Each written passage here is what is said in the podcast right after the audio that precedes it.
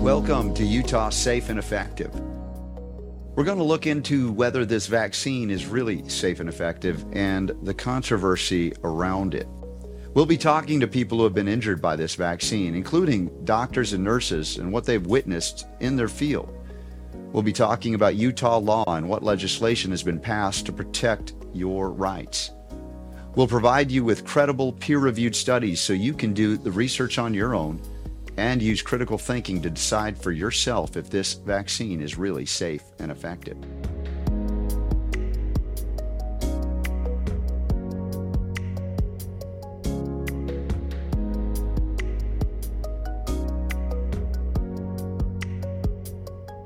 My name is Robert Scott Bell. I'm a homeopathic practitioner for almost 30 years and been in broadcast media for 23 years, where I've interviewed over 1,500 doctors, scientists, and lay people about their health journeys. We're here to bring awareness that some people who have received COVID injections have had adverse events, from mild to very severe. And we're going to document the stories of those that we've met along the way, what was common about their experience, and maybe what they'd like to see happen from this point forward.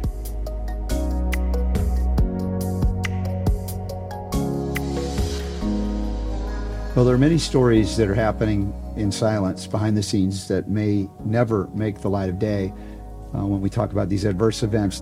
And then there are those who are in the public's eye and have an experience like this, and they're willing to continue to share in the public their journey. We have someone like that right now. Adrian, uh, recent Miss Utah 2021. Our 2021 Miss Utah for America Strong is Miss Provo, Adrian Edwards.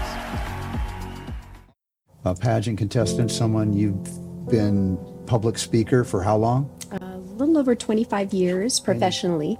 Is this something you volunteered to do? Was it something required for pageant participation? Or please give us some of the backstory. Sure. Well, I happen to work in the healthcare industry as a liaison between hospitals and skilled nursing facilities. So my daily full time employment happens to be helping to find a an appropriate skilled nursing facility that can provide the aftercare for certain patients, uh, patients at the hospitals that just need ongoing care. So I was mandated. I did not want to get it, but I was told that I, I had, had to, to get it in order to keep working. It was this is the mandate. Everybody needs to get get the the COVID vaccine, and I felt like I didn't have a choice.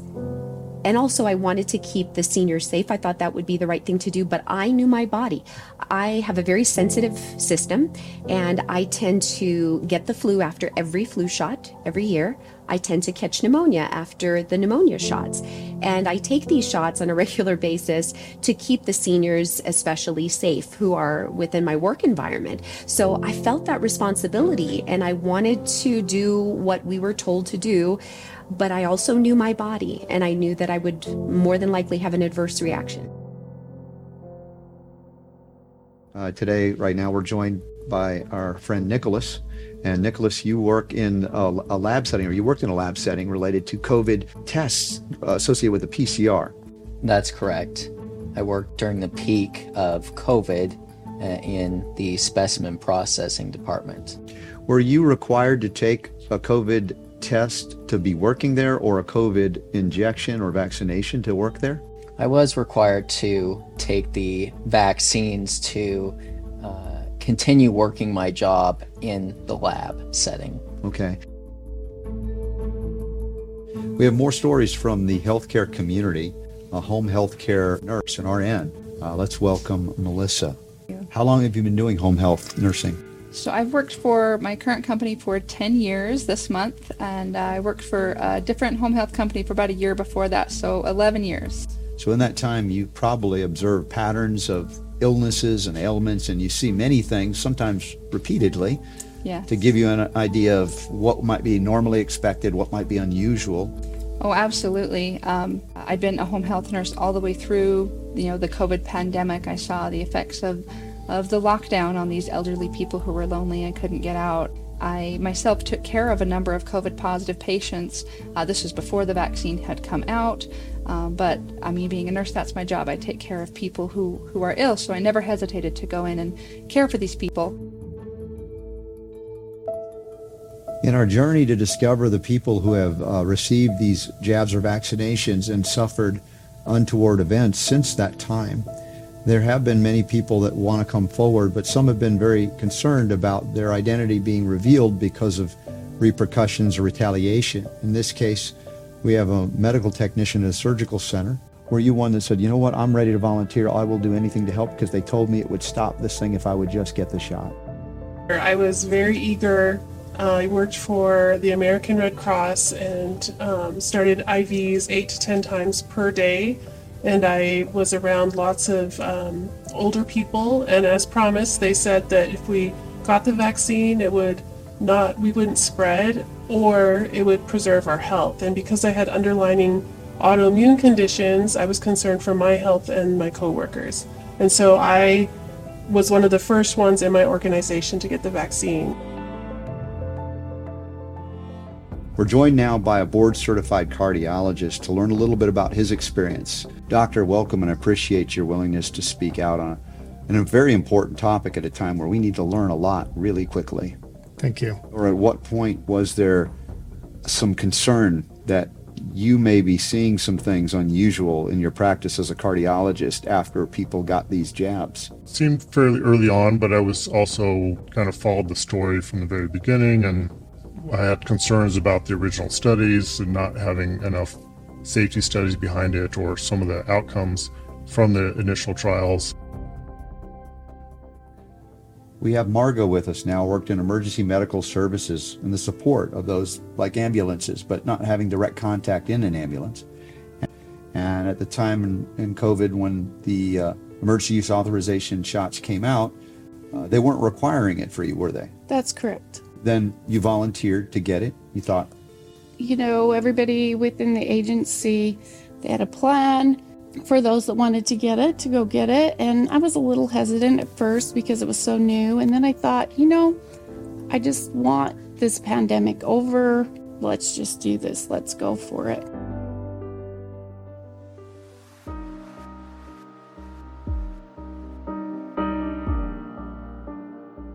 My name is Irene Ricks, and I am a ER nurse. I've been there for close to five years, and I was there at the very beginning of COVID, still working there. Things changed a lot once the experimental use authorization, so-called vaccines, came to, to be. And you had been working as all the doctors and nurses without a perceived protection from a shot. Correct. So that changed suddenly. They had Oh, this yeah. shot, and they, how did they sell it to you? The reason why I got the shot, the media made it so scary for everyone. We thought this was our saving grace. Was there any discussion uh, from the doctors there uh, that this was an experimental use of a new technology, mRNA injection? Was They, there was lots of talk about mRNA, and what a lot of them said was, "We don't really know." That was the census is that we don't know. We're just being told, and this is what we're, you know, this is what we're being told. So because we're being told this, this is going to save us. But what about the young people that have gotten these experimental use authorization injections? How are they faring? We have someone joining us now, 20 years of age. Peyton, welcome, and I thank you for being willing to share your story. I understand that uh, you had gotten two injections. It wasn't something you were thinking you would go ever go out and do, but because of something you wanted to do, it required the injections. Do you want to share anything about that? Yeah, so I'd put my papers in for a two-year LDS mission. Uh, it's something I've always wanted to do, and uh, it's been a big goal of mine, and, and I was going to accomplish that goal. And um, I wanted the full missionary experience. So I was called the Houston, Texas mission, and to get into the MTC, which is a three-week training, Part of the concern for safe and effective is among athletes, high level athletes, whether they be in the amateur realm all the way to the professional realm. We have now a special guest here that has participated in athletics at the highest level of the professional world, from the international realm to the NBA as a basketball player. Fred Roberts, thank you so much for being here, willing to discuss this topic. I'm an educator. My wife's been an educator for 15 years, and the damage that we have seen in the classroom from students wearing masks every day for almost two years, you know, not being able to go to school for the first year and then the second year wearing masking up. And I see a different kid in the classroom today than I saw two years ago or three years ago. So, what brings you today to discuss the topic of, uh, you know, questioning safe, safety and efficacy uh, at the time of COVID and these uh, so-called vaccines that came out? I was contacted by a former teammate of mine, and he told me about the group they had. They were getting together and they had Zoom calls once a month, and asked if I'd like to participate, and I said absolutely. What other symptoms did you experience after the second shot? So, after the second shot, I immediately began having a really bad headache. I don't get bad headaches regularly, and probably a few times a year um, if I'm out in the sun too much. So, the headaches were extreme, and it progressed to a point uh, pain that I would say, for me personally, on a pain scale of one to 10, it was a nine it was unbearable, where tears were just, what's the word? Spontaneously falling. The brain fog was immediate. Uh, the the tripping over and stuttering. I'm not usually one to stutter. I, I don't usually have word fillers as a professional speaker. I have learned to get rid of the uhs and ums, and I could not avoid them. I immediately had severe fatigue. It went from being fine within the hour to my whole body felt like it was being taken over with just an overwhelming number of symptoms, including severe fatigue. In fact, when I received the uh, vaccine, it was just a few weeks before the national pageant and there's a, an event, a huge event at the national pageant. It's it's held at a wonderful venue in Las Vegas, so it's all exciting and it's everything that you think it's going to be. Very glamorous event. Well, there's a beautiful evening event where we're all dressed, and it's a very beautiful formal event. All the judges are there. You're being judged for what you do on stage, and you get to go on stage and you introduce yourselves. I was only a few weeks removed from receiving the vaccine, and I had zero energy, first of all. So I was at this pageant literally with the most severe fatigue that I've ever experienced in my lifetime. I had difficulty breathing, I had difficulty speaking without being winded. It was very, very severe, and I went on stage. No fear. I have no fear of this of the stage, and blank. Uh, the microphone is in front of me. They asked me to say something. I can't I just went blank. I could not remember where I was at. I couldn't remember the person next to me. They wanted me to introduce the person next to me. She was one of my closest friends from Utah. We were both representing Utah, and she was our Mrs. Utah, one of our Mrs. Utah title holders. And I stared at her, and I just could not remember where I was at. I couldn't remember what I was asked to do, couldn't remember her name, and she's a dear friend of mine. And of course, later, you know, people in the audience are gasping. There are hundreds of people in this formal event listening to you. And normally that's my specialty. I love speaking with people. But for some reason, uh, you know, the, the vaccine affected me very severely neurologically. Shortly after I had the second shot, about 30 minutes after, that's when I started, you know, having palpitations and I started to pass out at work um, and was actually taken to the ER. What other symptoms have you experienced since that second shot that you received?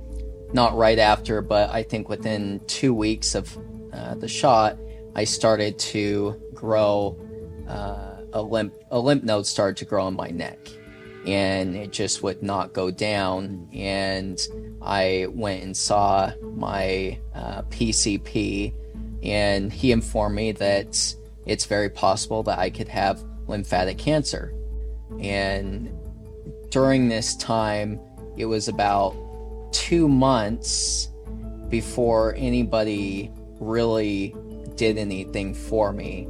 And so the lymph node actually ended up growing to the size of a golf ball and was eventually uh, taken out in a dissection. I started losing my hair, and I have quite a big patch here, and um, that's something that started gradually happening after uh, the lymph node uh, dissection.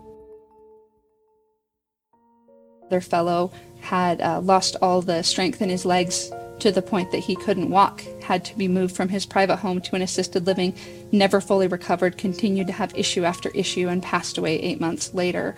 Um, there are just so many stories that I've seen. I had a patient, a young patient, he was in his 50s and he was really active. He had a successful job that he loved. He would go golfing every weekend, had a beautiful home right on a golf course.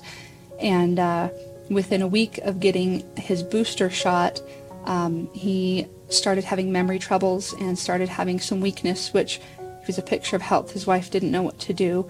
Uh, when he started having trouble with speech and was falling more and more, she took him in to be evaluated. Um, they diagnosed him with rapidly degenerative brain disorder. This was in the fall time that he uh, began having these symptoms, and he passed away before Christmas. He had two grandchildren, never met his third. The first case I saw was the was a case of acute pericarditis in a young patient, healthy, um, had not had reactions before, but it happened kind of the same week that the report came out, I think from Israel about the incidence of pericarditis. So we ended up transferring her to another hospital based on her preference and kind of told the doc as we transferred it, and they were surprised to hear about it. But kind of right away from the ER, in the emergency room, I kind of recognized that this was a, a vaccine uh, side effect. And, and, myocarditis is another thing that became a commonly used term uh, in this era. Right. And this is not something, again, you would see in a lot of patients, uh, or was it pretty typical as a cardiologist to see patients like these? I would say that in terms of the classic definition of myocarditis with ST changes in troponin elevation, not so much. It's not that common. But I see a lot of what I would say are subtle myocarditis, and that people come in with chest pain and shortness of breath and heart rhythm issues that have been going on for months. And there was a change after they took the shots. So, one of the points of controversy regarding cardiac events uh, after COVID versus after a COVID vaccination or jab, uh, arguments have been made that, well, those cardiac events are due to having COVID or having long COVID versus being an adverse event to a vaccination. Can you make any distinction there in that regard? Have you seen people that have had COVID and not the vaccination have similar or identical uh, events of the cardiac variety? Another physician had mentioned to me that he thought that he was seeing a lot of long-term COVID in the unvaccinated and not in the vaccinated. And I said, oh, really, that's surprising to me because in my experience, everyone that I've seen with these kind of long haul symptoms have been in the vaccinated or even the recurrent infections, the people that have been infected three or four times have been in the vaccinated. Shortly after the second one is when I noticed some fatigue started to set in. And I didn't really think anything of it at the time. Um, I just thought, well, you know, maybe I'm just kind of blah or whatever. As time went on, I got more and more fatigued. And that's when I thought, wow, I need to go to the doctor and see what's going on to make sure there's there's nothing serious because um, this is really unusual for me. I'm a pretty active person. Um, I have six grandchildren. Um, they come over and play all the time, and I I was just too tired to have them around. And as it turned out, um, by the time I I got the appointment was a few weeks before I could get in, and by the time I got to the appointment I had started experiencing some pretty severe insomnia. The strangest thing that happened to me um, was that at night, when I would try to go to sleep, sometimes I would be able to drift off to sleep. And you're just in that stage where you're just kind of getting drowsy and you're you're getting ready to drift off. And I would feel this sensation that my brain was shaking and then it would wake me up, and then I would be wide awake. The neurologist said, you know, I started the meeting with her and I started to um, read my list of symptoms. Um, and I got about a quarter of the way through the page, and she said, You have long COVID. And I said, But I've never had COVID. In fact, I've tested many times for COVID because I work for emergency medical services, I have access to as many tests as I want, My husband had COVID. I tested a lot when he had COVID. I've never had COVID. And she said, um, I'm sure you just had an asymptomatic case of COVID. So now you have long COVID. I apologize. I'm at a loss for words when I hear a doctor say you have an asymptomatic disease. yeah. Do you understand? That's an oxymoron. I eventually went to another neurologist to just to get another opinion. As the months went by, I was just at a point in my life where I didn't want to take my own life. I didn't have any plans to take my own life, but I just collapsed and I cried and I said, I can't do this anymore. My poor husband. Um, I was just crying and I said, I want to die. he was just so sweet and he said, You can't die. I need you. And because I've been on this earth quite a while, I've been through a lot of trials in my life, I just had that thought of there's light. There's light at some point. I'm going to have a lot of struggles for a while, don't know how long, but God's going to get me through this at some point.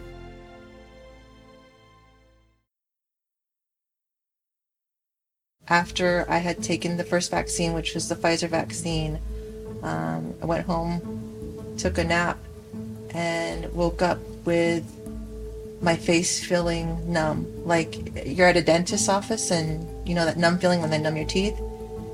And I looked at the mirror and it was definitely not symmetrical. But as a former neuro nurse as well, I did a quick neuro assessment on myself and could tell that it was not a stroke because I had, you know, um, done the assessment. I heard uh, talks about Bell's palsy, and that's what it looked like to me because during the neuro assessment, I knew it, it was just my face. How long until you noticed that there was some effects that you felt were related to that second injection? Well, the next couple weeks after, I started feeling really anxious, like your, you know, your heart's just not in, um, not feeling right. It's like palpitating, I knew that there was something wrong. And uh, at this time, I was working in a cardiac procedure unit, so I actually, at one point, when I was feeling this crummy, I hooked myself up to the EKG and saw every time I felt horrible what was going on. And what was actually going on was that I would have what they call PVCs or an irregular beat backfiring back to back. So I'd have a normal rhythm and then it would go boom, boom, boom, boom, boom, boom, boom when I was feeling crummy and feeling that. It was so bad that I was feeling so bad that I had my manager sign my uh, advanced directives because I thought I was going to die. I and me and my husband the whole time were talking about this issue and keeping it between ourselves but we came to a point where this was serious i had to tell my children i had to look them in the eyes and say you know what we need to you know we need to make some good memories because i don't know if i'm going to be here Doctor, you've been a physician for how many years? Primary care? 32. 32 years. So you've seen a lot in a 32 year career. You uh, comfortable commenting on the uh, adverse events that we've been seeing within the COVID uh, vaccination program? A lot of the symptoms are just like COVID itself, and, and it seems like the design of the vaccine is to, and their intent perhaps, I, it might be to make it to improve our immune system about it, but what we end up with is the same problem. And really, it has, doesn't decrease the risk, and people are worse off.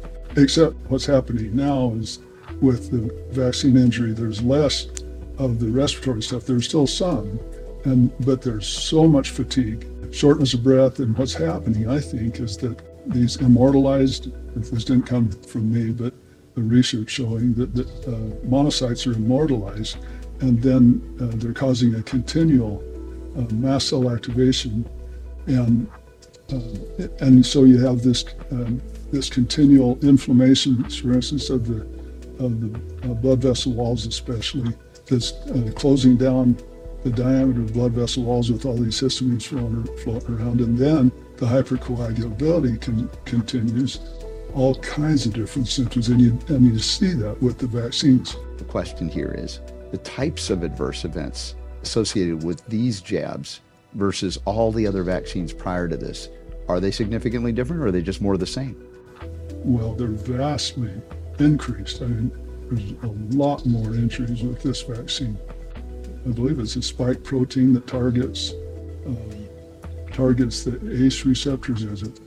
Um, so that there's a lot, a big concentration of these ACE receptors in the reproductive organs.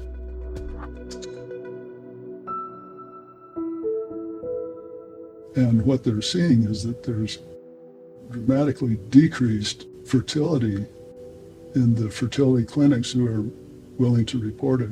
It's, it, it is unique and, and it makes sense because those, those spike proteins are targeted to the fertility. At first, I had no immediate adverse. I lost four pounds within the first month, but I didn't think it was related. And I had a few other symptoms that I attributed to my autoimmune condition. And then after the second vaccine, that's when the gas was put on the fire. So, in other words, your auto, pre-existing autoimmune symptoms mm-hmm. came back or worsened. Mm-hmm. And so by the after two weeks is when things really started to get progressing. And within a month, I had tremors. And within eight weeks, I could no longer perform my job and I had to quit. My tremors became so bad, I was no longer able to wear shoes because I have a condition called erythromyalgia, which was unclear at first because it's so rare that um, doctors didn't have a diagnosis for me. I was told I had anxiety. Um, and of course, I started getting anxiety because I had all these symptoms that I could not be helped with. Now, the, the list of symptoms I read is quite long, like 40 different symptoms. Were these all pre existing, or did, were there any that were new that you didn't have before? The list of 40 symptoms are all new since the Moderna vaccine, and some have resolved, but I, I still have remaining symptoms that I still have not figured out. Did they say why they wouldn't help you to submit the VAERS report? Mostly, it was a lack of acknowledgement that these symptoms were correlated with the vaccine.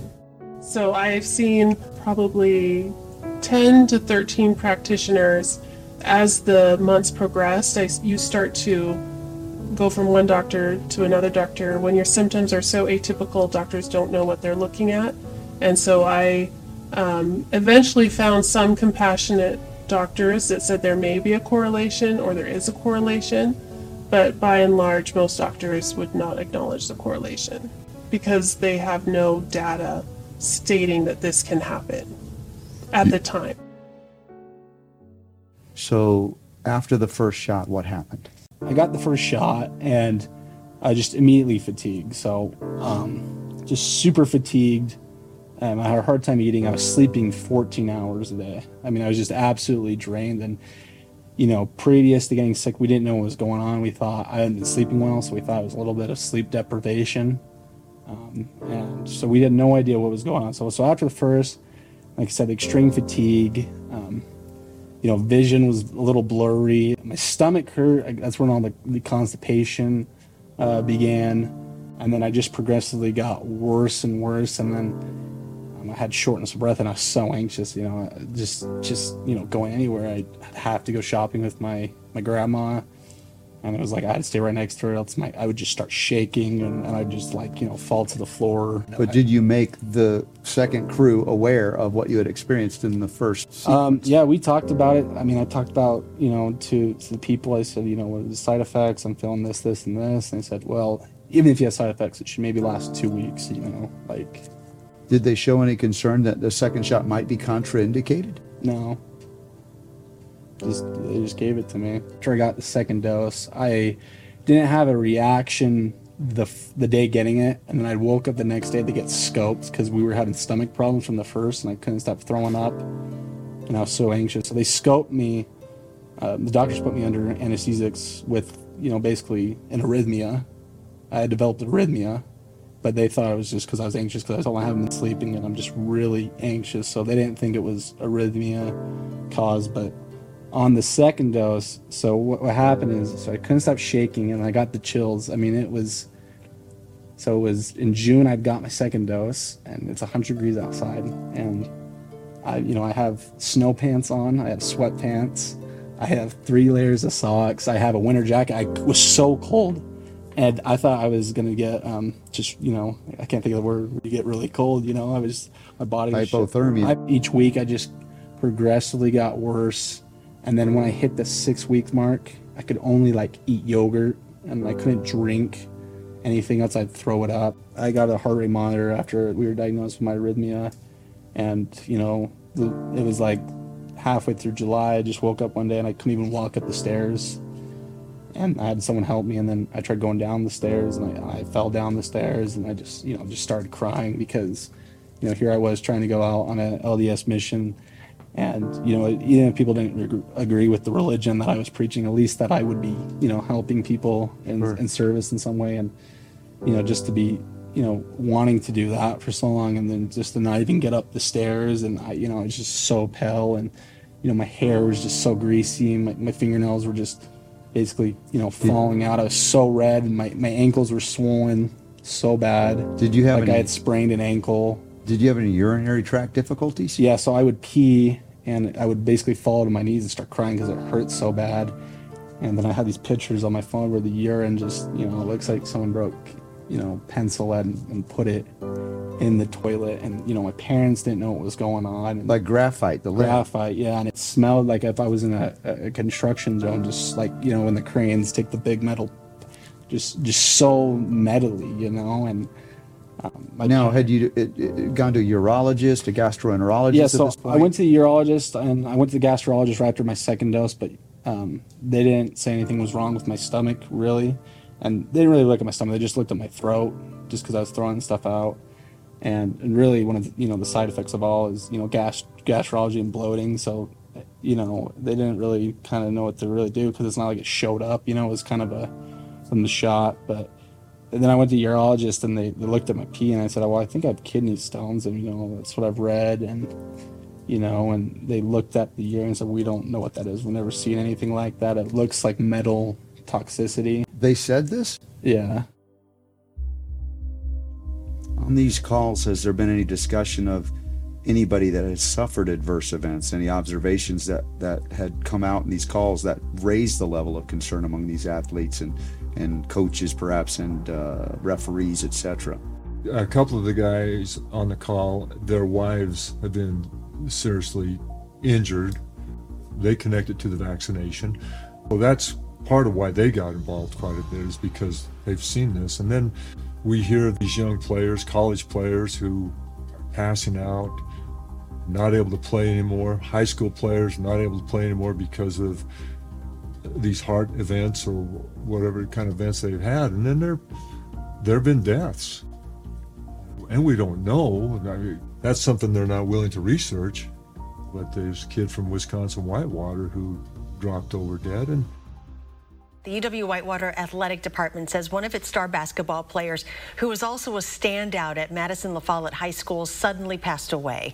Derek Gray was a first team all conference performer last year for the Warhawks, averaging almost 18 points a game. Tonight, in a tweet, the UW Whitewater Athletic Department acknowledged his death, saying Derek passed away unexpectedly on Sunday, quote, playing the game he loved. The UW Whitewater men's basketball tip off club has set up a GoFundMe page to cover funeral expenses. Derek Gray was 20 years old.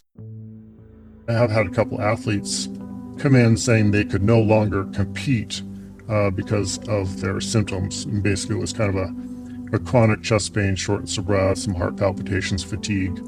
Um, where I was initially a little surprised to see it in someone at that level of fitness that that these these shots, you know, sort of almost expected in the in the frail um, elderly patients that, that may be more susceptible to side effects. But when, but uh, to see it in a college athlete or an ultra distance runner, uh, I was a little surprised to see that.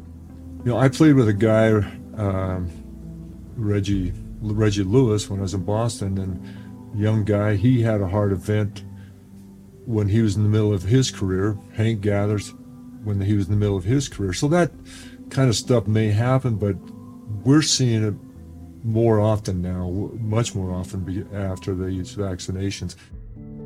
So we've heard many stories of people within the medical profession, uh, laypersons working various jobs, young people without jobs even. How about listening to these stories, these people that are suffering? Pay attention to what they're saying so that more do not have to suffer in the wake of those who are right now. The question we should ask is how did this happen? How can we have such adverse effects in spite of the scientific development of the vaccine? What was really involved in the science itself?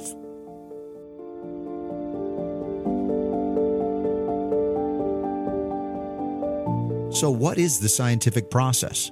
How does it work in real life?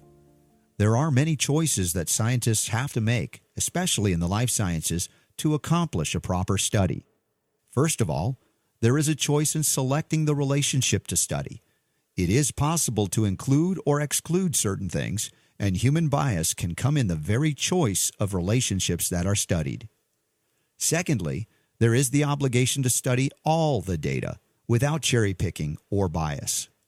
Thirdly, and most importantly, our reasoning process has to be logical and sound. We cannot fall into any logical fallacies while reasoning, or the whole process will collapse. After the study is done, all the details must then be shared publicly and transparently. This is our baseline. Let us now compare this with the process followed in the case of COVID 19 vaccination. Let us look into selecting the right relationships to study. With a novel therapy like mRNA technology, one of the first things is to consider, obviously, safety. This is a choice that has to be made early on. What actually happened? According to the manufacturer's own disclosures, no safety pharmacological studies were conducted. Right off the bat, a decision has been made to ignore safety. In addition, since mRNA technology introduces genetic material like RNA into the cell, we would expect a study to check if there is any toxicity due to genetic material. And what do we find? Once again, no genotoxicity studies are planned. What about one of the dangerous diseases of our time, cancer? Perhaps we should check if the therapy can have a carcinogenic effect? No, because carcinogenicity studies have also not been conducted. If genotoxicity was not studied, what about any effect on the genes at all?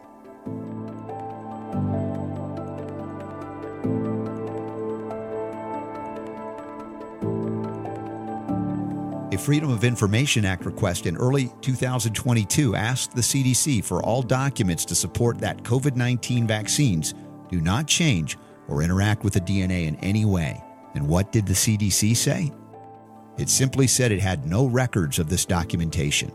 In other words, there was no evidence that the DNA is unaffected.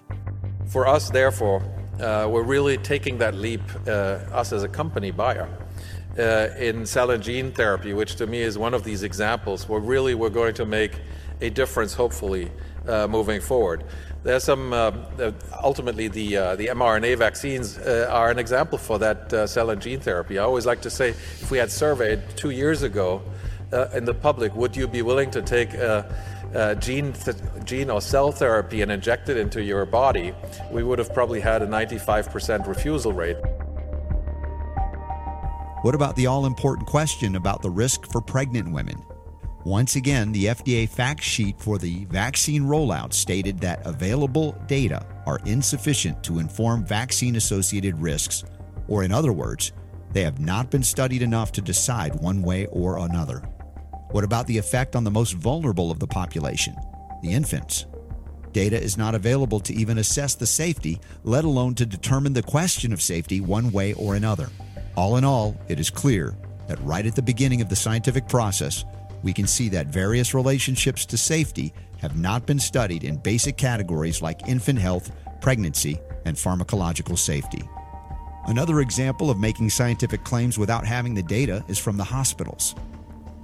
Without completing any professional due diligence on the safety of the vaccines, and in direct contrast to the documents obtained from the manufacturers themselves, hospitals recommended them for pregnant and breastfeeding women. COVID 19 vaccines are now available to many people, but you may have questions about them. Fact number five COVID 19 vaccines have not been linked to infertility or miscarriage. there is zero evidence that either the disease or the vaccine have caused infertility in women. The last crucial relationship is the relationship to time. The COVID vaccines were ready within a year through Operation Warp Speed, and hence lacked data that spans many years to monitor the long term side effects. Without that data, the Utah Department of Health claims that their long term effects are unlikely, and only the first six weeks are important, which is a baseless claim. The BBC, on the other hand, seeks to define short term as long term, a year. The primary concern, though, usually is systemic adverse events rather than local adverse events. And we, we tend to get in the phase two and the phase three studies quite good data on the local reactogenicity. But this is not the major health concern. The major health concern which we are seeing are accusations of long-term, long-term effects.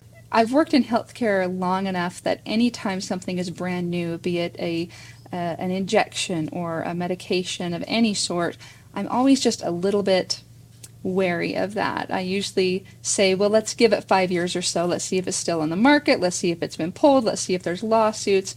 Anytime there's a latest and greatest, um, I, I am a little wary. I've, I've seen that enough to know that I'm going to wait it out.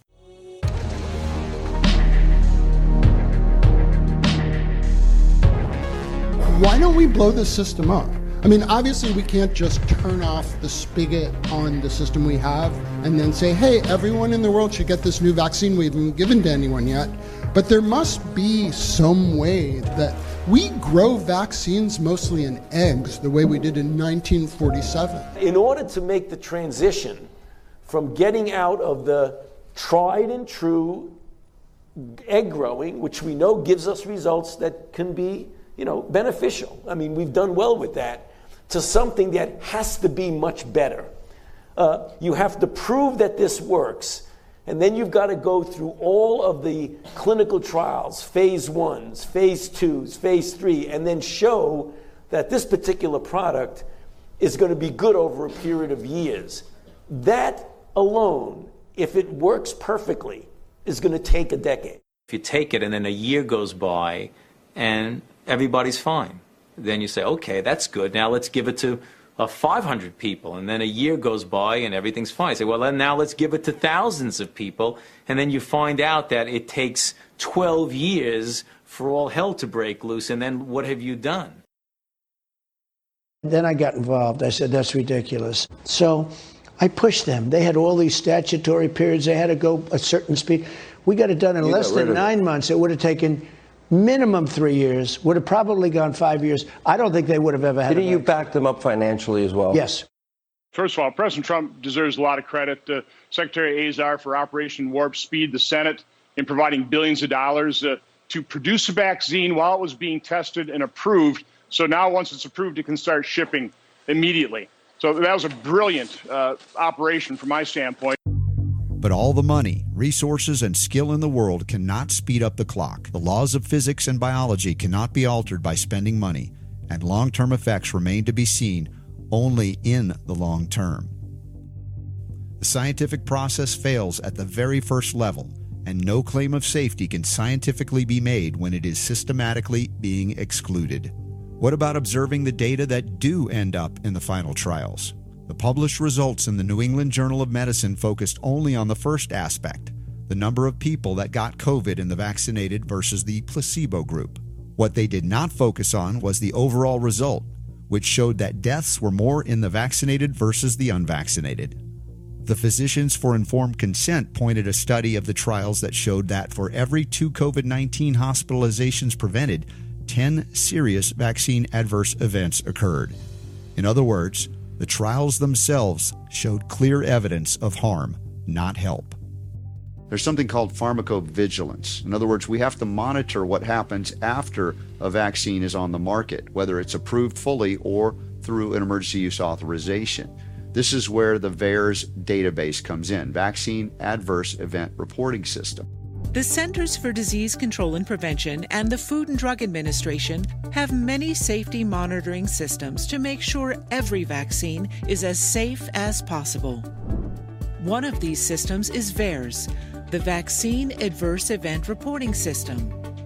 VAERS accepts reports from anyone patients, parents, caregivers, and healthcare providers. Healthcare providers are required to report certain adverse events after vaccination. VAERS studies reports of possible health problems, also called adverse events, after vaccination. VAERS can't prove a vaccine caused a problem, but it acts as an early warning system to help CDC and FDA decide whether a potential safety issue exists. VAERS reports patterns that warn scientists of possible health problems that might need more study. Vaccine safety experts look for unusually high numbers of health problems or a pattern of problems after people get a particular vaccine. As I have asked two of my physicians if they had reported a VAERS reports, uh, they have told me no. Were you able to talk with the doctor or doctors that administered these injections and say, hey, is there any connection? Did they acknowledge what you were experiencing? No, I actually got mine at the health department and I reported an adverse event and they told me to contact VAERS, which I did, and reported my own event. No doctors would report my event to VAERS. And again, the first time you see it, you tend to be in denial. One of the surgeons, we had a patient that needed surgery, uh, but had had uh, sudden heart failure, you know, weakening the heart, and they had asked, could this be from the shot? And I'm like, well, certainly. We know it causes myocarditis, can certainly cause heart failure. It made sense in, in, terms of the timeline, uh, but they were friends with the surgeons, and the, and the surgeon said, no, no, it's not related at all. So there's still that kind of denial, even though it's been reported in the news and no other explanation for it. In order for the system to be of real use, the CDC is supposed to analyze the data. It had promised to conduct the PRR analysis to identify adverse events that raise an alarm. This would have also cleared up any spurious data and generate proper feedback on the vaccine program. So let us check what became of this analysis. A Freedom of Information Act request was sent to the agency to disclose all the data analysis done on the data obtained from VAERS. And what was the answer from the CDC? Shockingly enough, the CDC had, contrary to its promise, done no analysis of the safety signals at all. Not only that, it also declared that it cannot do any data mining and passed off the responsibility to the FDA. And the FDA, in turn, refuses to provide a safety analysis. Since the agencies were passing the buck around, individual citizens recently took the initiative and used freedom of information, again, to obtain the PRRs. Anything above PRR 2 shows that the COVID vaccines enhance the side effect more than all other vaccines. They received data that showed a PRR of about 31 for strokes, 33 for heart valve issues, 105 for breakthrough COVID 19, and most importantly, 5.86 for death. These are damning safety numbers for any vaccine. No wonder the agencies refused to look. This is where the first logical fallacy arises that undermines the whole scientific process, which we will examine next. The appeal to ignorance fallacy occurs when we state that there is no evidence because we have not looked. Even at the local level in Utah, health officials continue to make claims based on the ignorance fallacy, such as this communication that we received by email from Leisha Nolen, the Utah State epidemiologist. She stated that the vaccines do not modify the genetic code without providing any references. She gets paid nearly a third of a million dollars a year. Is this how much taxpayer money we need to spend for her to appeal to ignorance? Fact number four COVID 19 vaccines don't change your DNA in any way. They trigger an immune response that creates antibodies to protect you from getting infected with COVID 19. And a sample scientific communication that is spread far and wide by the Utah Department of Health goes something like this Beachbody. What would you say to those, whether they be in government or medicine, that claim that these adverse events and deaths are rare? Wow. Um, I would encourage them to actually talk to the people who have seen them. Um, I saw just a huge number of reactions. I would say close to half the number of people uh, that I saw get the vaccine had at least moderate reactions, um, with close to a quarter of them having severe reactions. Again, we're talking vision loss, strokes, the degenerative brain disorder, losing um, all strength in their legs, uh, the, losing the ability to walk. In fact, this was one of the first fallacies that occurred during the beginning of the scientific revolution. The famous Galileo offered his telescope to the learned men of his day and asked them to look through it to decide whether he was speaking the truth. Several people refused to even look through the telescope. There's a friend of mine who is a nurse, and uh, I was telling her about the reactions I've seen, and she goes, Well, that's interesting. I haven't seen any reactions. This was about a year after the vaccines were released. And I said, Really, you haven't had any rea- seen any reactions? And she said, No. And I said, Have you noticed an uptick in neurological problems, in strokes, in severe muscle weakness, in vision loss? And she said, Yes, actually, now that you mention it, there has been quite an uptick in that. I said, Have you looked back in their medical records to see how many of them happened recently following a COVID vaccine? Um, and she acknowledged no, that she hadn't. And I said, Start looking. And a couple months later, I ran into her again, and she actually acknowledged that she had started looking and was absolutely floored that almost every single case that she was seeing had happened within a week or two of them receiving the COVID vaccine. It was something she had never even thought about before because she was so ingrained in thinking that it couldn't be that or we don't need to look. I mean, if you're not looking, you're not going to see it. In four centuries, we are back to square one with regard to safety data from the COVID vaccines. The government and the pharmaceutical companies have both refused to look. If our analysis of data includes reasoning fallacies, the very foundation of the scientific process collapses. Let us see how the reasoning holds up on other aspects. A Freedom of Information Act request asked for documents to support the CDC's claim that the vaccines did not enhance the variants of the virus. And the CDC failed to find any such records. But they went on to argue that they failed to find records because the vaccines do not create or cause the variants.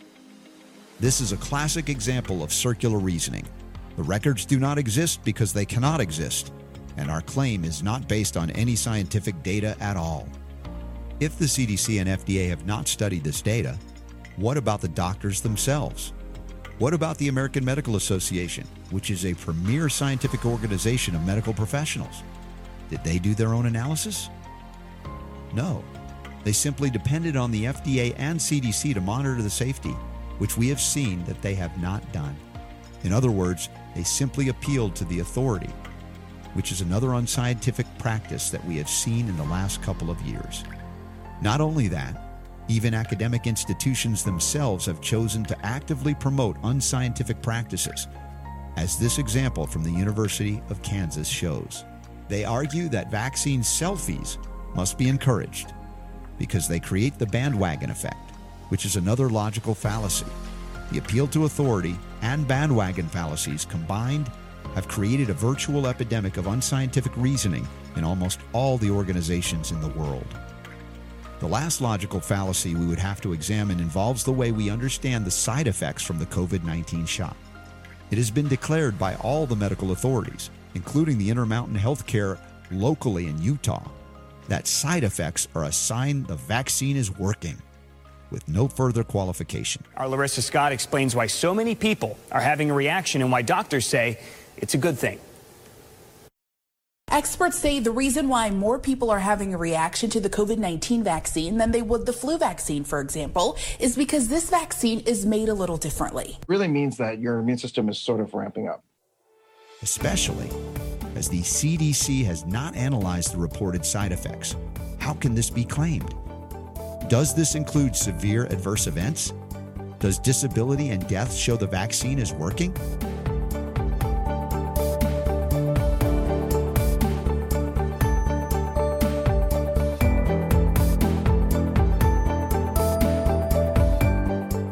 And what the FDA did with Johnson and Johnson is so stupid. Six people out of seven experienced million. some difficulty. Mm. Six people, and that's too bad. It's terrible. But they, they paused it. That's the worst thing you could have done from a public relations standpoint. And I think we had a lot of good uptake on the Johnson and Johnson in March and into April. We saw a noticeable decline in J and J when they pulled it back because of the FDA. I think it was a huge mistake. I said so at the time, and I think that that sent a message that maybe this is not something that uh, that they should be doing. I think that's been unfortunate because I took it. I think it's I think it's effective. This is a big problem in science where a statement can never be proved false. It's called the lack of falsifiability. The Hill referred to this problem as the science is settled until it's not. For example, what happens if there is data that could show that the shot is either unsafe, ineffective, or both? We can refuse to analyze the data and continue to declare that the science is settled, it is safe and effective. Or if we do admit that there is data, we can say that the data is not finalized yet, since science is evolving. We did not know. Either way, there is no scientific pathway allowed to disprove the safety of the vaccines. The last scientific issue we will discuss is that of transparency. It is essential for all findings in relation to the vaccine trials to be freely and openly made available to the public, since transparency is another fundamental property of sharing the results of research. Reuters reported how the FDA wanted 55 years to share the data from Pfizer's vaccine trials. When we had been provided vaccines via Operation Warp Speed, why did transparency occur only at a snail's pace? In addition, even the data released by the FDA contains redactions of critical information, such as what exactly happens during RNA transcription in the body with respect to the vaccine. Is this the standard of transparency that we accept for genetic material that we put in the body? The court, while ordering FDA to release the data, emphasized the legal value of transparency as well. It stated that stale information is of little value and also that excessive delay is tantamount to denial of information. Hence, both scientifically and legally, the vaccines have not done well on the transparency test. Um, I did mention to some of the other docs, like, you really shouldn't be encouraging patients to get this as opposed to saying, here's the data, make your decision based on all available data. If you're going to encourage this, you, you really need to provide the, all the risks and benefits. And I didn't really see that. So there was a little bit of pushback on that, that they were just going to do their own thing. Let me start off by uh, sharing a little bit of a personal story, if you don't mind. I get a little brave sometimes, and so I walked into a pharmacy and I said, You know, I've been thinking about taking the jab, uh, as I commonly refer to it.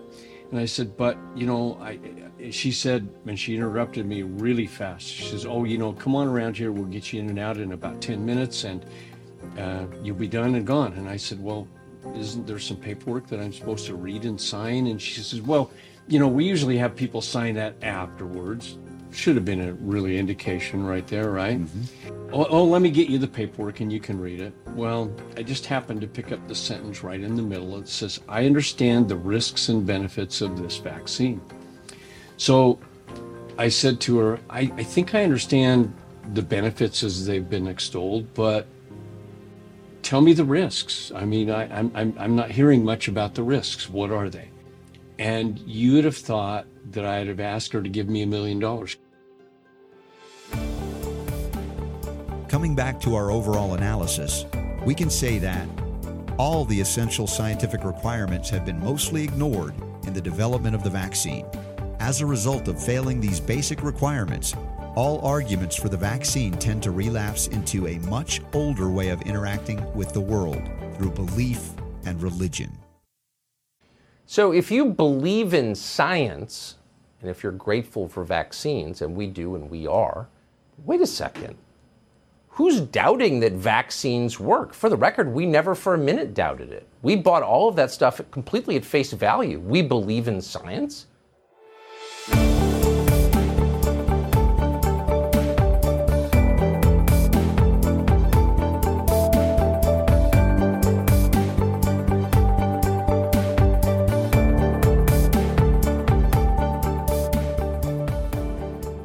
Like with people in general, it's it's hard to you know. I think this is basically just you know separate the nation because people over here saying you know get vax. You know we're in a pandemic. I want my life back, and people are saying well either doesn't do anything, and it just causes a huge you know, controversy between people. And we can receive the vaccine morally and it might even be seen as a moral good to receive it for the better protection of society, for children, vulnerable adults, and others who might be at higher risk. Faith organizations have come out to say the benefits of getting the vaccine far outweigh any ethical concerns about its development. Jewish scholars say the Torah requires it. Muslim leaders endorse it too, leaving legitimate religious excuses to skip the shots far and few between. Today's sermon, or khutbah in Islam, is Imam Qureissam's fact check for the faithful. This vaccine is absolutely halal. The COVID 19 vaccines got a holy endorsement on Wednesday. Pope Francis told reporters that humanity has a history of friendship with vaccines and urged everyone to get their shots. In India, the Dalai Lama getting his first coronavirus vaccine shot. The Tibetan spiritual leader urging his followers to do the same. Have courage to take this injection. Utahns who are over age 70 are getting their COVID 19 vaccines, and today that included leaders of the Church of Jesus Christ of Latter day Saints. Another aspect of belief has been the belief in political leaders. As a result, medicine got politicized, as the vaccine itself was both denounced and defended to start with. When we finally do, God willing, get a vaccine, who's going to take the shot? Who's going to take the shot? You can be the first one to say, put me, sign me up. They now say it's okay. Is the vaccine safe? Uh, frankly, I'm not going to trust the federal government's opinion. And I wouldn't recommend to New Yorkers based on the federal government's opinion. If the Trump administration approves a vaccine before or after the election, should Americans take it and would you take it? If the public health professionals, if Dr. Fauci, if the doctors tell us that we should take it, I'll be the first in line to take it. Absolutely. But if Donald Trump tells us I should ta- that we should take it, I'm not taking it. The fact that you continue to undermine public confidence in a vaccine, if the vaccine emerges during the Trump administration, I think is, is unconscionable. And Senator, I, I just ask you, stop playing politics with people's lives. And a president who does not believe in science. And when you don't believe in science, you cannot address the pandemic unless you believe in science. Trump does not, Biden does. So if you're vaccinated, you're protected. But if you're unvaccinated, you're not. And you're putting yourself, more importantly, maybe from your perspective, your family and your friends at risk. So please get vaccinated now. We took care of a lot of people, including, I guess, on December 21st, we took care of Joe Biden because he got his shot, he got his vaccine, he forgot. It shows you how unpainful that vaccine shot is. So everybody go get your shot. You know, they all want me to do a commercial because a lot of our people don't want to take vaccine. You know, I don't know what that is exactly. Republican, I don't know what it is. You encourage people to get I, I encourage them to take it. I do. But they want me to make a. Did you get it? They want. Yes, I did. They want. I had it and I took it. Okay. You got I- both. because I believe. So my message is the vaccines protect you. Get vaccinated and then live your life as if you're protected.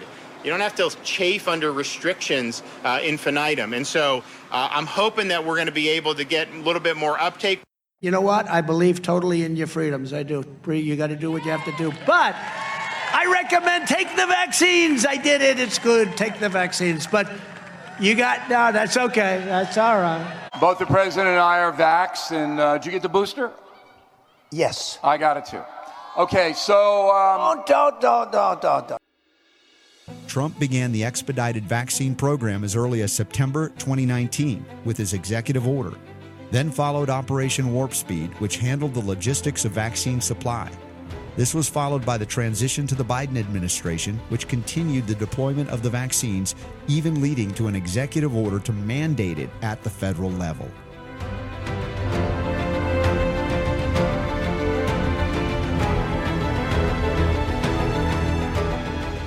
Let us begin by exploring the suggestions given based upon the 2009 influenza pandemic, specifically on the role of the media.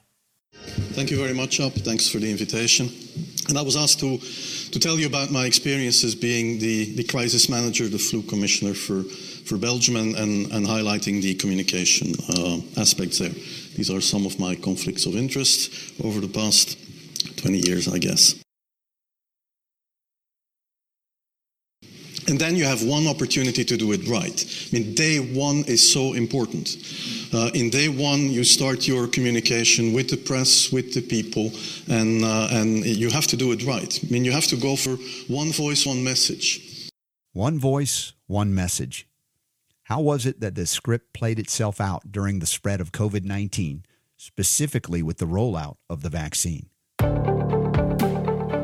Pfizer now says its vaccine is 95% effective and safe. The data just days away from being submitted to the FDA.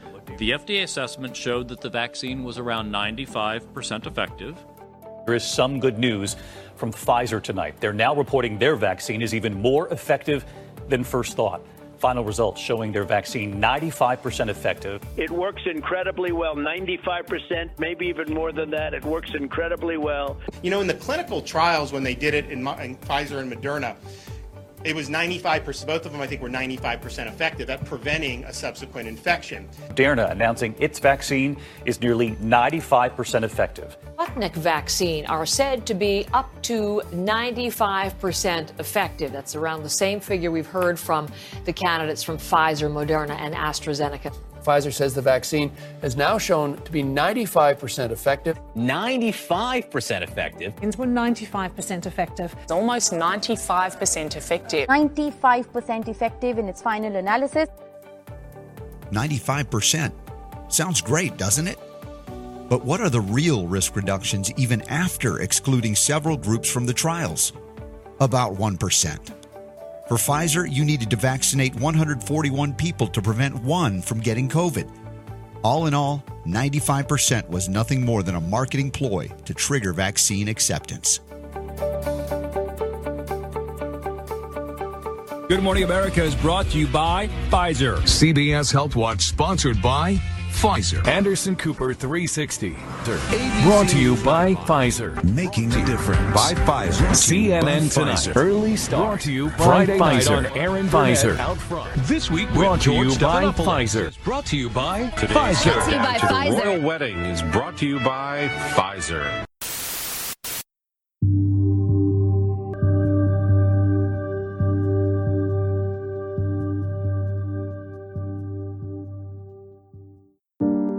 Understand how, even in the local Utah media, messaging about the vaccine completely exited the realm of science and entered the realm of marketing, we can look at the research done locally by Intermountain as well as Envision Utah. They sought to find out ways to convince Utahns to take the vaccine by doing a massive survey. And what did the survey show?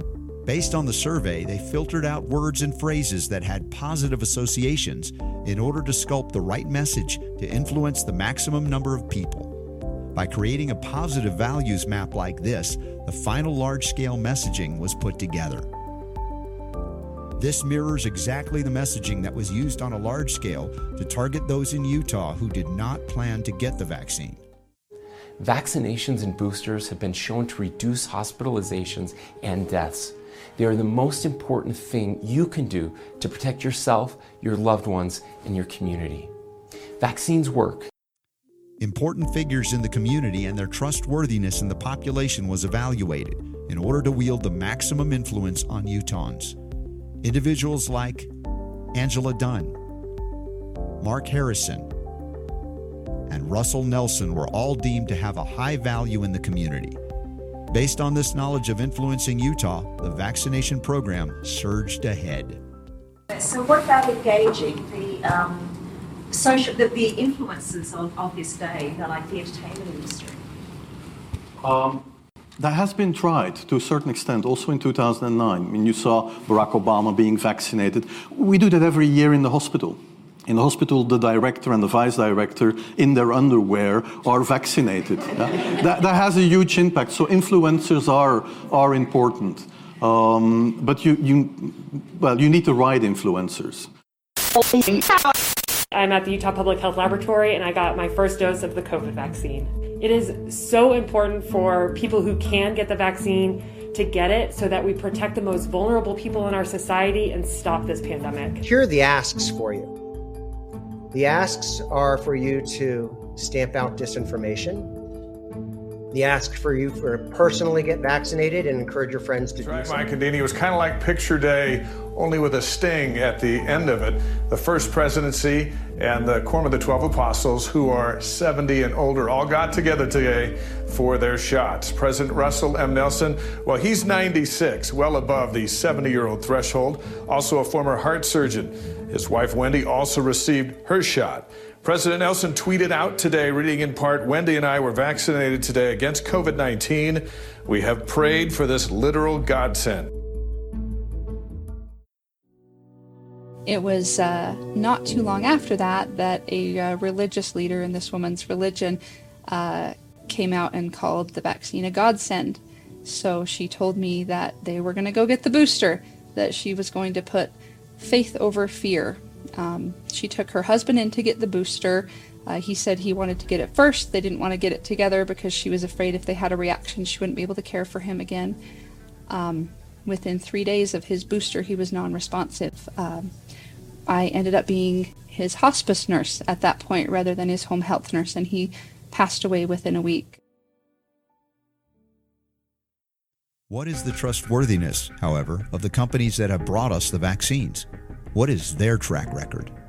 Since the year 2000, Pfizer has paid out over $10 billion for offenses related to safety, healthcare, and government contracts, including the second highest pharmaceutical payment of all time. Pfizer has agreed to pay $2.3 billion, the largest healthcare fraud settlement in the history of the Department of Justice. Uh, within that $2.3 billion is a criminal fine of $1.195 billion, which makes it the largest criminal fine in history. Johnson & Johnson has paid out almost $15 billion for offenses related to safety, healthcare, and government contracts.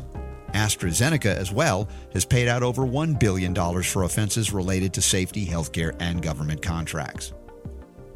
We have entrusted our healthcare to those who have the highest criminal fines for healthcare in history.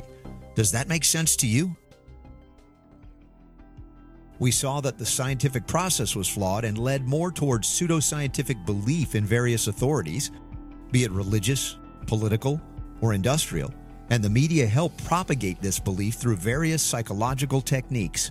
How did this happen? Why did this happen this way? Let us now attempt to diagnose this social situation.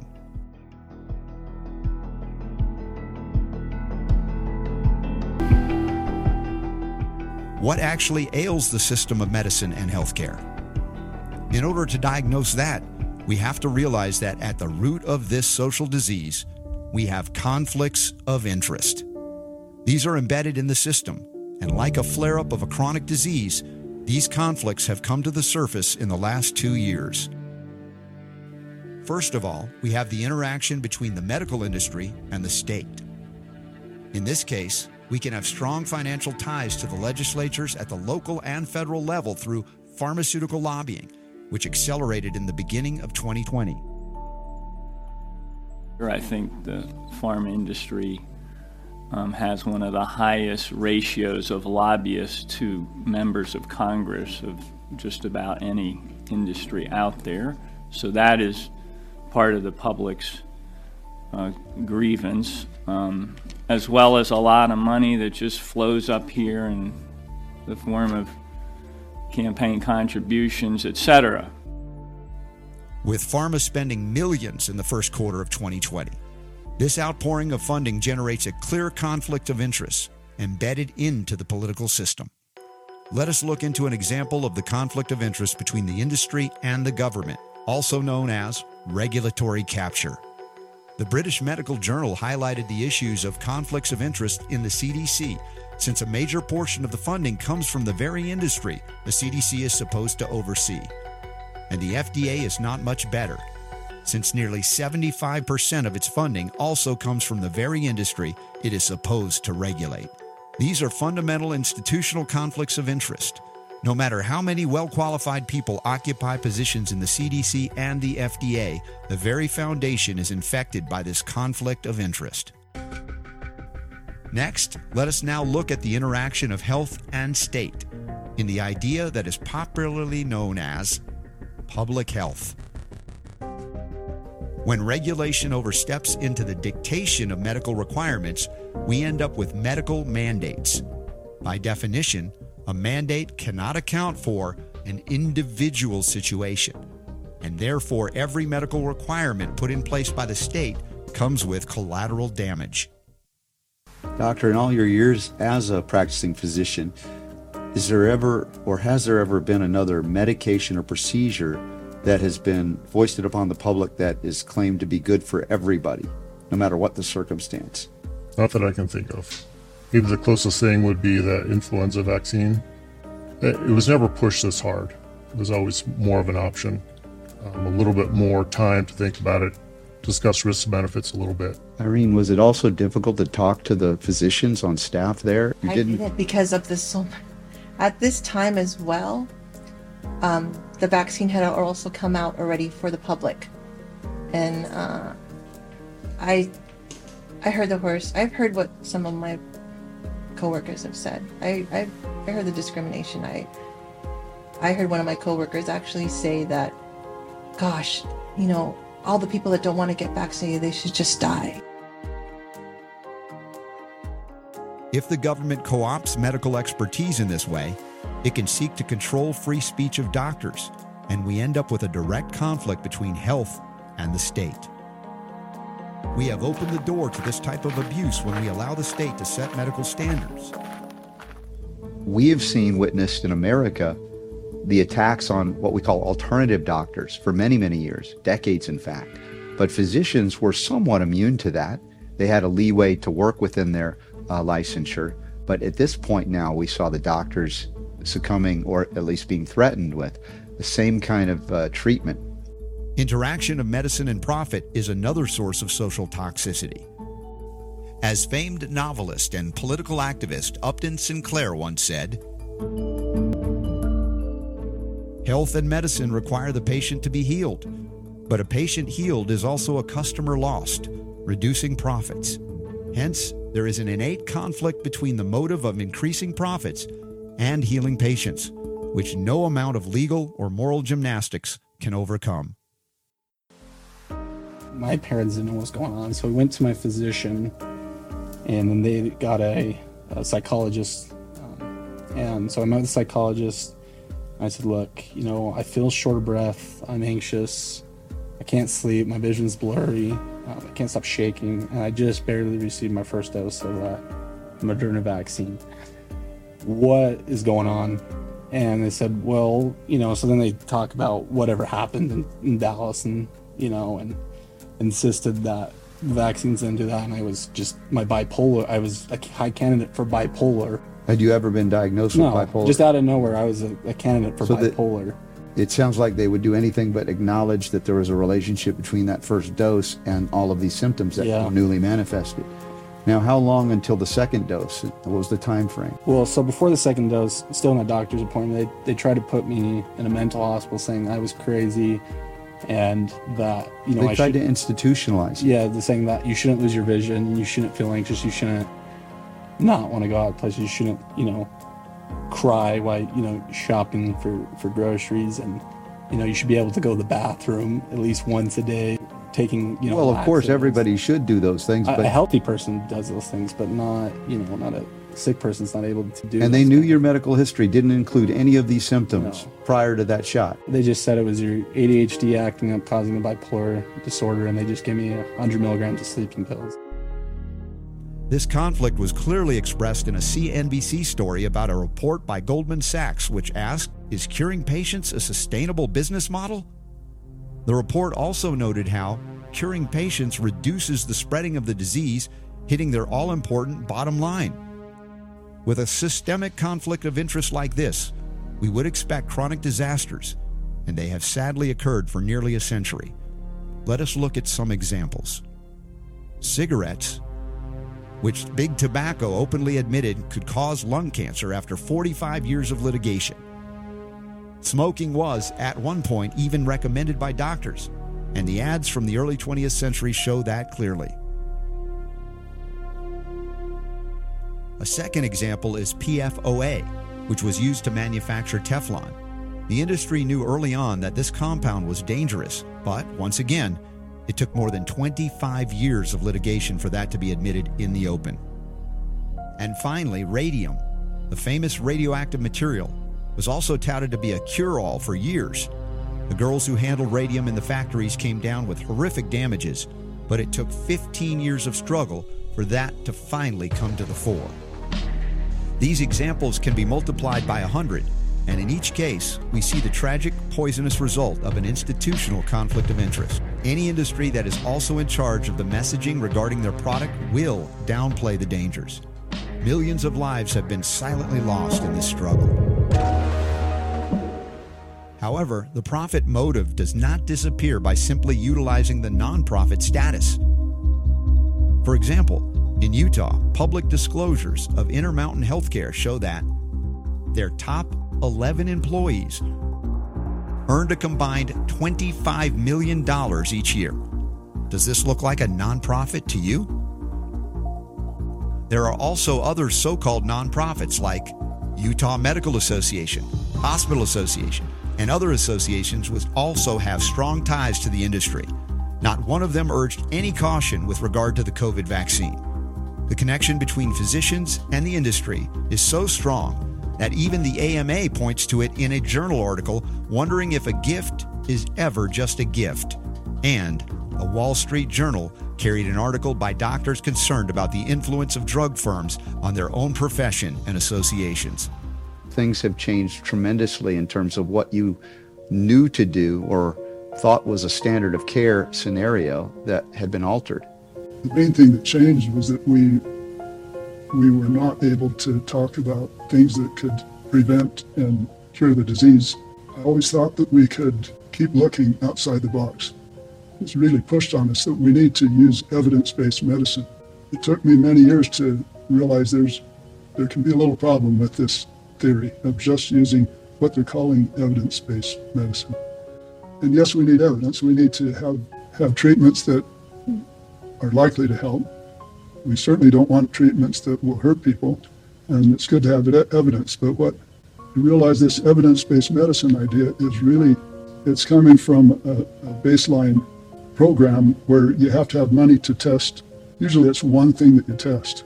So here's the insider's view. So Marcia Angell said it's, it is simply no longer possible to believe much of the clinical research that is published or to rely on the judgment of trusted physicians or authoritative medical guidelines. And again, this is the former editor of the New England Journal of Medicine. So this is an insider who spent decades working at evidence-based medicine saying that evidence-based medicine is actually so corrupt as to be useless or harmful. This is basically what she's saying, and she reached this conclusion only after several decades of being in it. Uh, pandemics really are uh, times of opportunity, and I like George, R. R. Martin's quote of chaos is a ladder. I wanted to give you good news. You can, there are winners out there, right? So if you're looking at, if you want to be prepared and make money in the next pandemic, if, that, if that's what you want to do, buy stock in hazmat suit makers and protective clothing or, or companies that make antiviral drugs for that particular pandemic you'll probably do pretty well. There are actually uh, mutual funds for pandemic preparedness. You can bet on anything in this country. we have seen how the profit motive affects the medical field. In the last three years, how did the industry in general affect our personal medical decisions? Economic persecution was pursued by saying, no jabs, no jobs. The new wild card is full FDA Uh, approval now. What, what do you think? What would you urge companies to do? What are they going to be able to do, and how should they do it? Companies can now very comfortably move to mandate the vaccine. They have some legal leverage if that's an issue. This isn't about civil liberties or individual choices. It's about the policies companies need to keep employees and their families safe. And this isn't just a Google thing. Facebook said yesterday that they're going to mandate vaccines for a return to the office. Netflix is mandating vaccination. Disney joins a growing list of employers who are mandating vaccines in order to return to work. Locally in Utah, a quick search on Indeed.com for jobs shows that the no jab, no job policy is still alive and well, even as of the fall of 2022. And so they told you if you didn't take the, the, the injection that you would not have a job. Is that correct? That is correct. The last time a conflict of interest like this was embedded in the system, the powers of the state were combined with the powers of the church. Religion, an individual matter, was harnessed to the state. The resulting institutional poison was called the Inquisition. For most of human history, religious freedom was not a thing. Most governments had a state religion, and if you didn't believe in it, you either prayed very quietly or you burned at the stake very loudly. But America's founders didn't want a country torn apart by religious conflict. So when they wrote the Constitution, they guaranteed freedom of religion in the First Amendment. That's why they put it at the top of the Constitution, because of how important they thought it was. Now, this was an incredibly progressive idea at the time. And today we think of it as one of the greatest ideas from that era. So, part of that religious freedom meant that the government can't force you to do things that your religion forbids you from doing. Church leaders had complete statutory power with no checks and balances, leading to persecutions with millions of lives lost in Europe in the Middle Ages. Especially in the United States, there has been a double overlap between the government and pharmaceutical industry. As long as an emergency is declared, a bioshield is erected to protect all actors from any liability.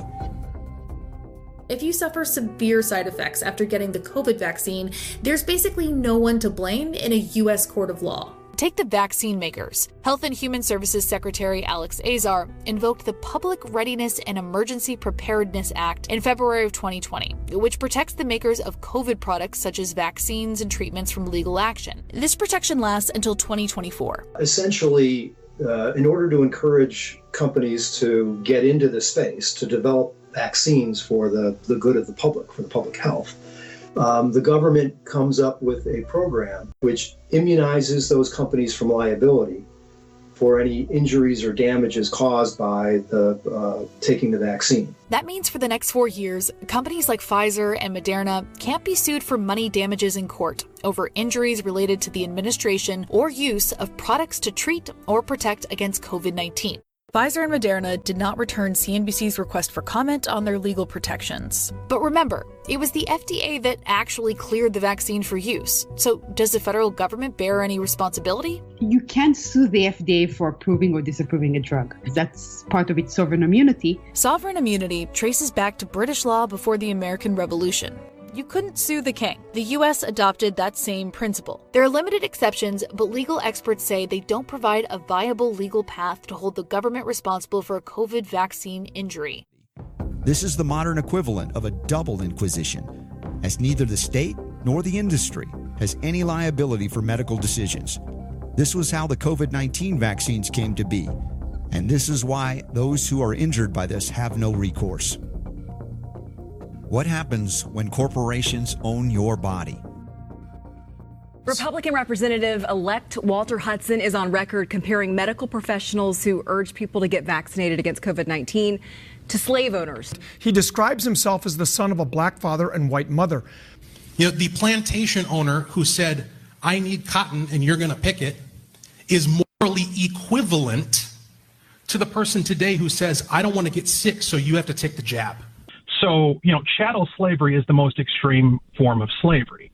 But to any extent that one human being makes a moral claim of ownership over another human being and says, you shall do this against your will, or you may not pursue your happiness as you define it according to your values because of me, because of what I need, because of what I think. I mean, you, you, you use this language of we are discovering how we ought to proceed in the midst of pandemic.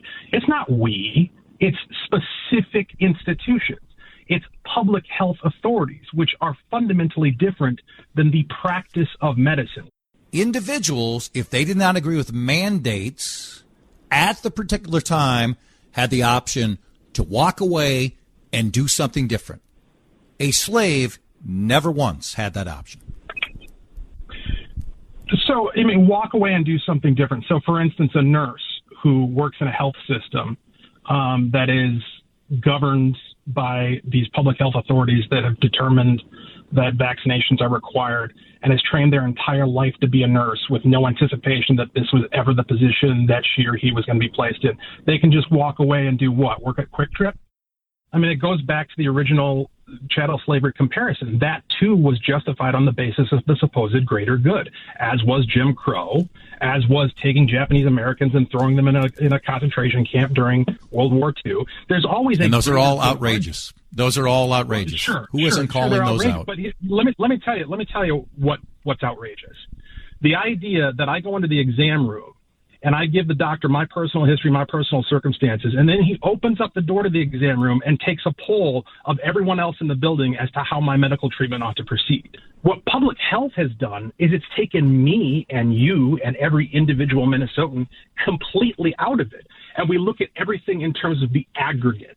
We, we make it we in this sense that eliminates you.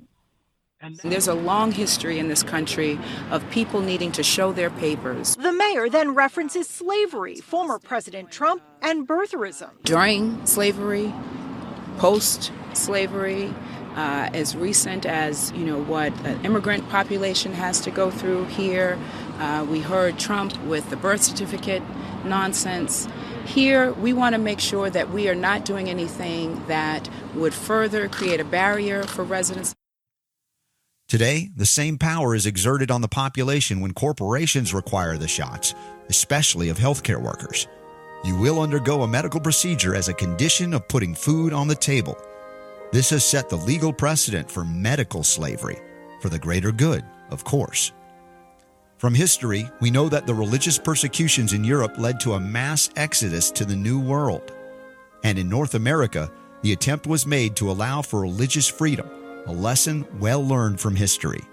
What are we to do in the case of the worldwide economic persecution of the medical heretics today? So, the way I look at it is, they've caused us to stop living to save our lives. And I just hate that feeling. There is no other place to move to. The only option is to give a solution to the social disease by creating a cure.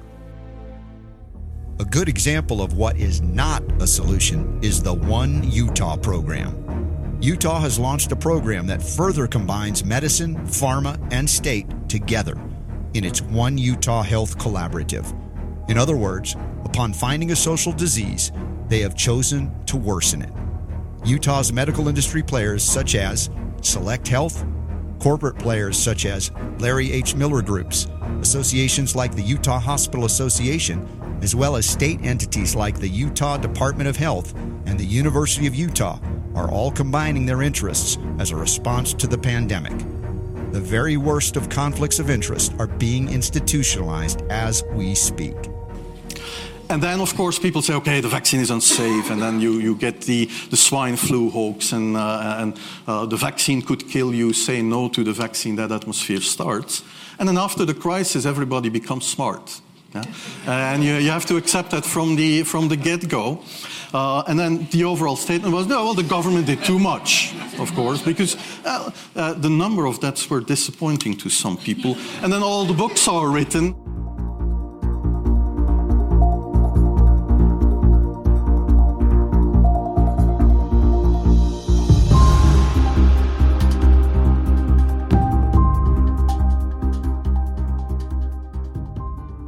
So, what are the real solutions? Where do we go from here?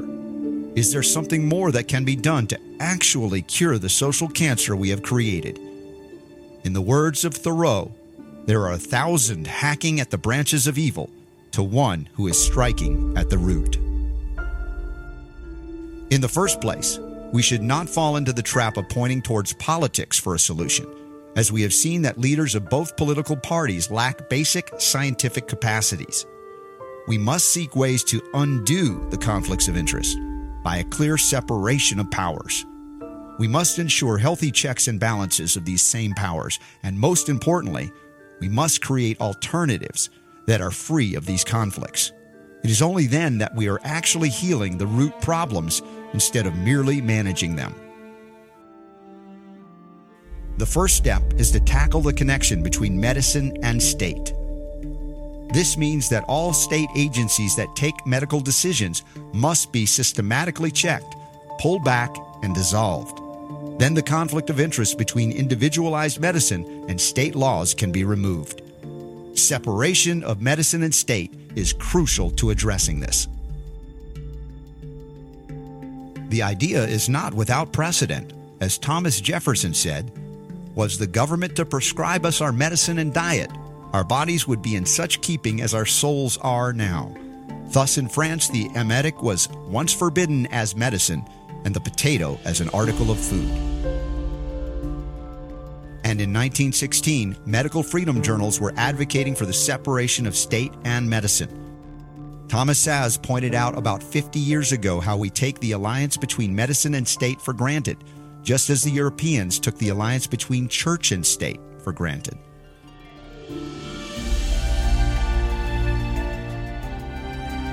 During the general session 2021 in Utah, an education immunization modifications bill was passed, HB 233, which basically required that medical exemptions, personal exemptions, religious exemptions, of course, are still viable for anybody attending school from grade school to high school to university level education.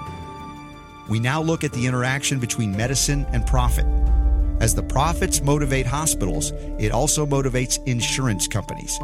Institutional trust in hospitals and insurance is itself toxic due to this conflict of interest. Take away the promise of the big payday, and drug companies say they won't be able to commit as many resources to research and development. Of course, the industry also points a finger at insurers for shifting so much of the cost to patients. It argues the pharmacy benefit managers who negotiate prices for health plans, they don't pass discounts on to consumers.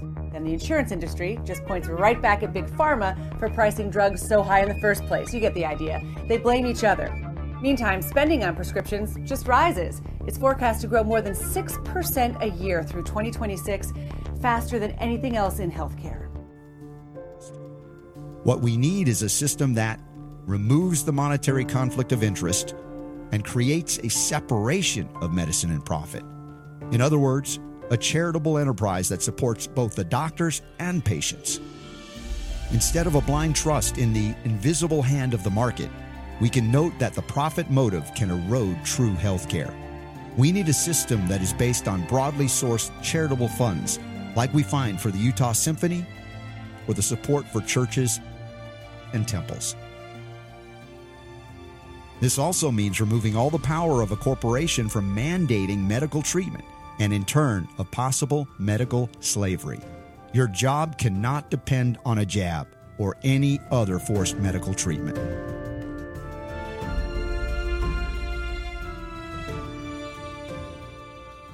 The 2022 general session expanded COVID 19 vaccine exemption potential for those who were employees so that employers could not mandate them without exemption. So you still have access to religious and personal belief exemptions as well as medical exemptions.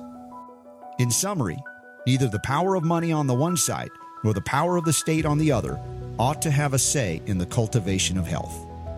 Similar to the Constitution, we need an overall separation of powers for medicine. That would put the science back into health and remove the social evils of forced treatments. This is the task that has been taken up by the Health Independence Alliance to build a new system. The purpose is to start fresh and create a systemic alternative, a parallel charitable health system called the Health Independence Alliance.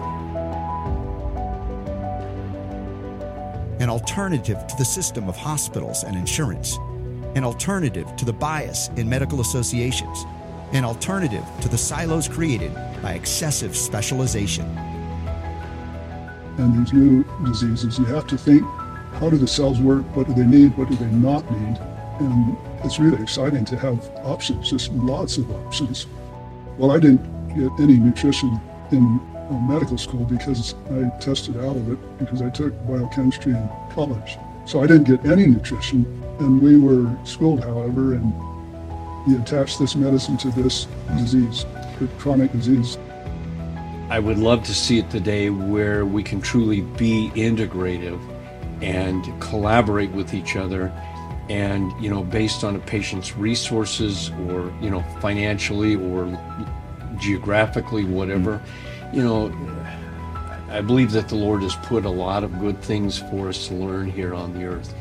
And when we get too far down the medical road that puts us into problems sometimes where we lose focus on what i think the lord intended overall for us. And and and i i may be going getting into trouble by saying that but I, I, I truly believe that. That's my perspective on medicine is is that uh, the body's programmed to heal itself when you give it what it needs regardless of the events and circumstances. So we just have to do some discovery.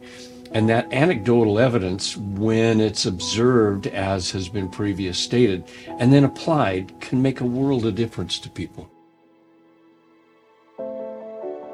The HIA brings together the working of different health systems such as allopathy, homeopathy, naturopathy, chiropractors, etc., and encourages research and collaboration.